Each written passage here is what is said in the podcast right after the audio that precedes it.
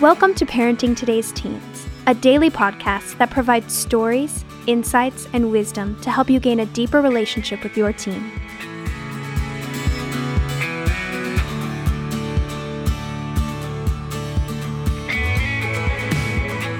On today's episode, Mark Gregston talks about why active listening is one of the best things you can give your teen.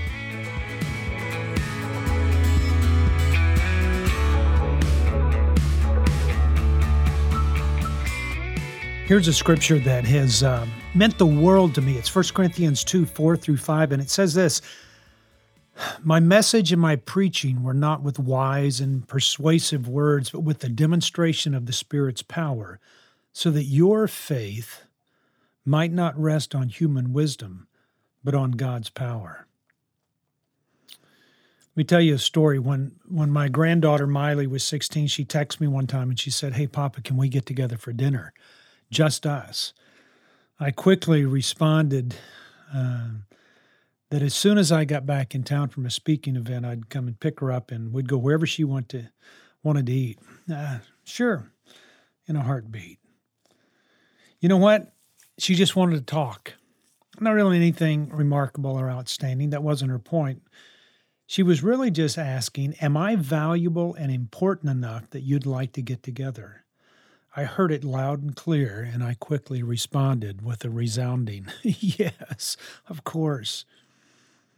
One of these days, she'll ask if we can get together again, and it will be something remarkable, maybe even earth shattering. I'm convinced those critical conversations will never occur unless I'm willing to invest time in the smaller conversations that build trust and affection first. Many times, a parent or a grandparent is just the attending ear that listens and listens and listens and listens. And then when you're through listening, you listen a bit more. And somewhere in the midst of wearing your ears out, a, a child or a grandchild begins to believe that you're a superhero all because you showed up and engaged in the nick of time. They'll remember your stories and bits of wisdom, just as you and I did growing up from adults who spoke to us and into us. From my early childhood up through my 30s, I was like a sponge soaking up anything I could figure out who I was, what I was supposed to do, and what purpose was my life for. It might not have taken me so long if the voices I heard in my elementary and teen years encouraged more than discouraged. My sponge soaked up quite a bit of negative from people who were more critical than wise. Even after I became an adult, many other adults I knew spent time telling me what I couldn't do rather than what great things might be in store for my wife, Jan, and I. People said I shouldn't have dated Jan as long as I did. Some said we shouldn't have got married so early. We've now been married 45 years. Some folks close to me said I shouldn't work for a church. I worked on that church staff for seven years. I met many parents who thought I was constantly wrong. In fact, I couldn't do anything right in their eyes. Many said moving to Branson, Missouri to work for Young Life was a mistake. We spent seven years working at Young Life. The biggest punch in the gut was when a fella sat with me and told me he didn't think I was capable of starting Heartlight. He thought it would fail if I tried it. He thought moving to Texas was going to be a big mistake, and he stated I just wasn't capable of the plans I thought God had for us. In a way, he was right. I wasn't capable, but God was. He knew my calling, my passion, and my purpose. He created me for it. The people I described here were naysayers, people that always saw the glass half empty and who took one way trips to negative town, always emphasizing the worst of any situation. I've said for years that it's not the presence of negative comments, but the absence of positive comments that sets one uh, one's life on course. The positive for me came from older folks in my life who chose to sit with me and listen all times of the day, any day of the week, they could be counted on to listen to my hopes and dreams, offering input only when I wanted it or asked for it. From them, I learned some important lessons that came from their ability to use experience and knowledge to make good decisions and judgments. Wisdom flowed from conversations. I'm sure they never realized the impact they were having on me. And as I reflect uh, on their effect on me, I guess their influence was what a parent or maybe a grandparent could have offered me. I've spent a lot of time looking back in my life thinking about those people who helped me become who I am. As I try to imagine what I would be without their words and wisdom, well, you know, I just can't. And and most of these guys are dead now. Some of them have lost their spouse, others have lost their mind. I still keep in touch with a few, but all of their legacies live on in me. When I was a youth worker, as a youth pastor at a church in Tulsa, a fellow by the name of Dave Talak told me, Mark, don't stoop to be a king when you're called to be a servant. Think about that one for a while. For me, that was a totally different perspective than being told to put others ahead of myself. The same principle, but a new way of hearing and perceiving it. The pastor of that church, Dr. L.D. Thomas, and I were out for lunch at the Tulsa Oil Club one time. I think it's closed now.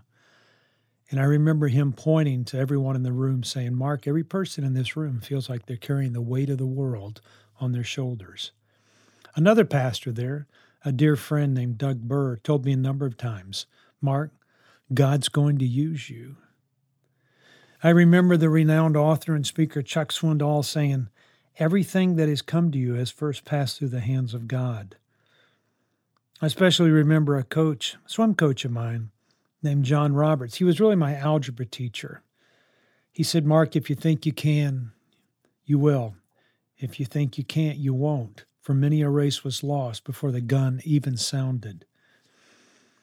Another friend of mine named Smith Brookhart, a dear, dear friend from Branson, Missouri, would remind me, Marcus, you're going to do a good thing. Spike White of Kanakuk Camps, who took me under his wing, would say, Mark, have you thanked the guy who fired you and brought you to Texas? Another dear friend, Pete Hershen, would say when we started Heartlight, Mark, remember that your revenues will always be half of what you expect, and your expenses will always be twice the amount you plan for. An older gentleman that would probably be 190 years old now, had he been alive, told me when talking about ministry, he said, Mark, people in ministry don't laugh enough. Then another dear friend who I spoke at his funeral recently, a guy named Joe Muberry, said this Mark, most Christian ministries cater to women. It's our job to serve up a good meal to men. Another guy that was in my wedding, Cliff Talbert, uh, shared with me over coffee Mark, you got to be genuine and you got to be real. Our people won't stand to be around you. A lady named Margot Duquette, who started a program called Windridge, a therapeutic uh, equine therapy uh, camp for kids, said, Mark, how you treat a horse when you're on its back is pretty much how you treat those people that live around you. You know, all these folks probably didn't even know the impact each simple but wise sentence had on me. And I'm not sure I knew how important they were at the time. Yet in hindsight, I saw I see how each molded me and how God used them to influence me. It was these guys and this gal, Margot, that left a legacy of hope for me, and to each I am most grateful. It's interesting how each of the comments I remember these superheroes of mine making didn't use scripture.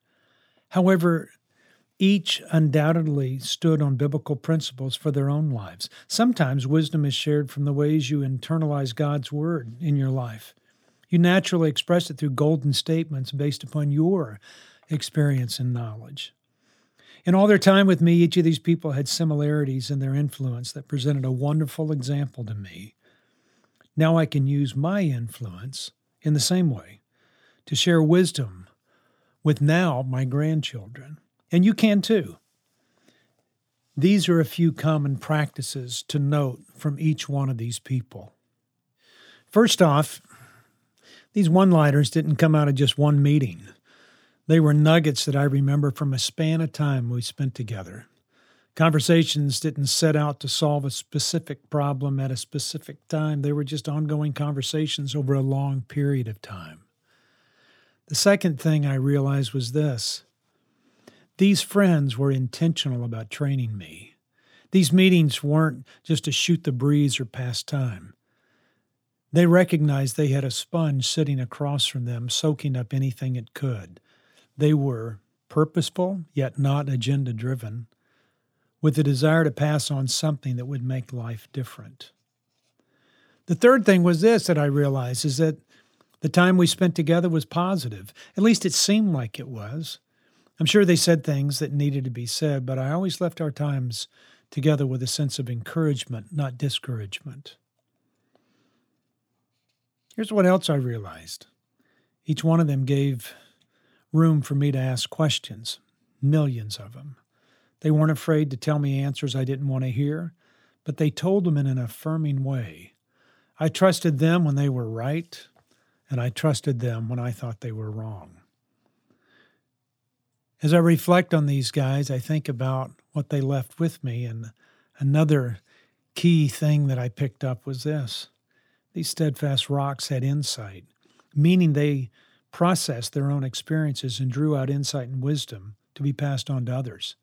Here's another thing they told stories their own stories of successes and failures, challenges, hurdles, and what they had learned or picked up in the process.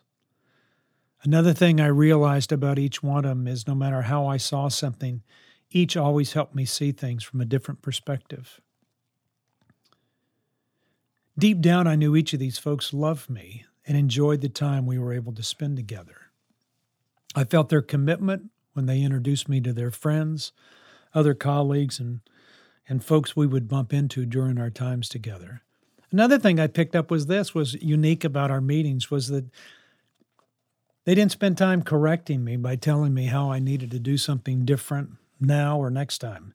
If they did, I think I would have checked out and put them in the same category as the other naysayers in my life.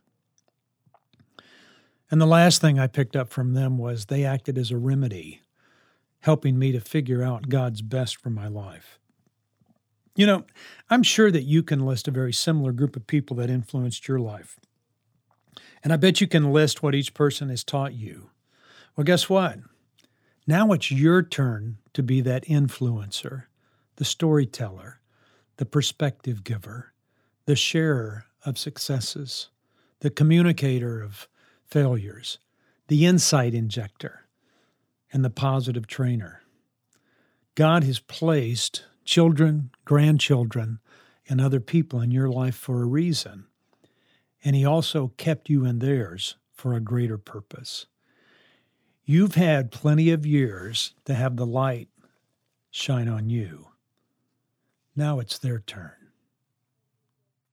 Let me read that scripture again from 1 Corinthians. It says this My message and my preaching were not with wise and persuasive words, but with the demonstration of the Spirit's power, so that your faith may not rest on human wisdom but on God's power. Hey, I hope you have had people involved in your life that have molded you. And I hope you have chosen some people that God can use you to mold them. Have a great day.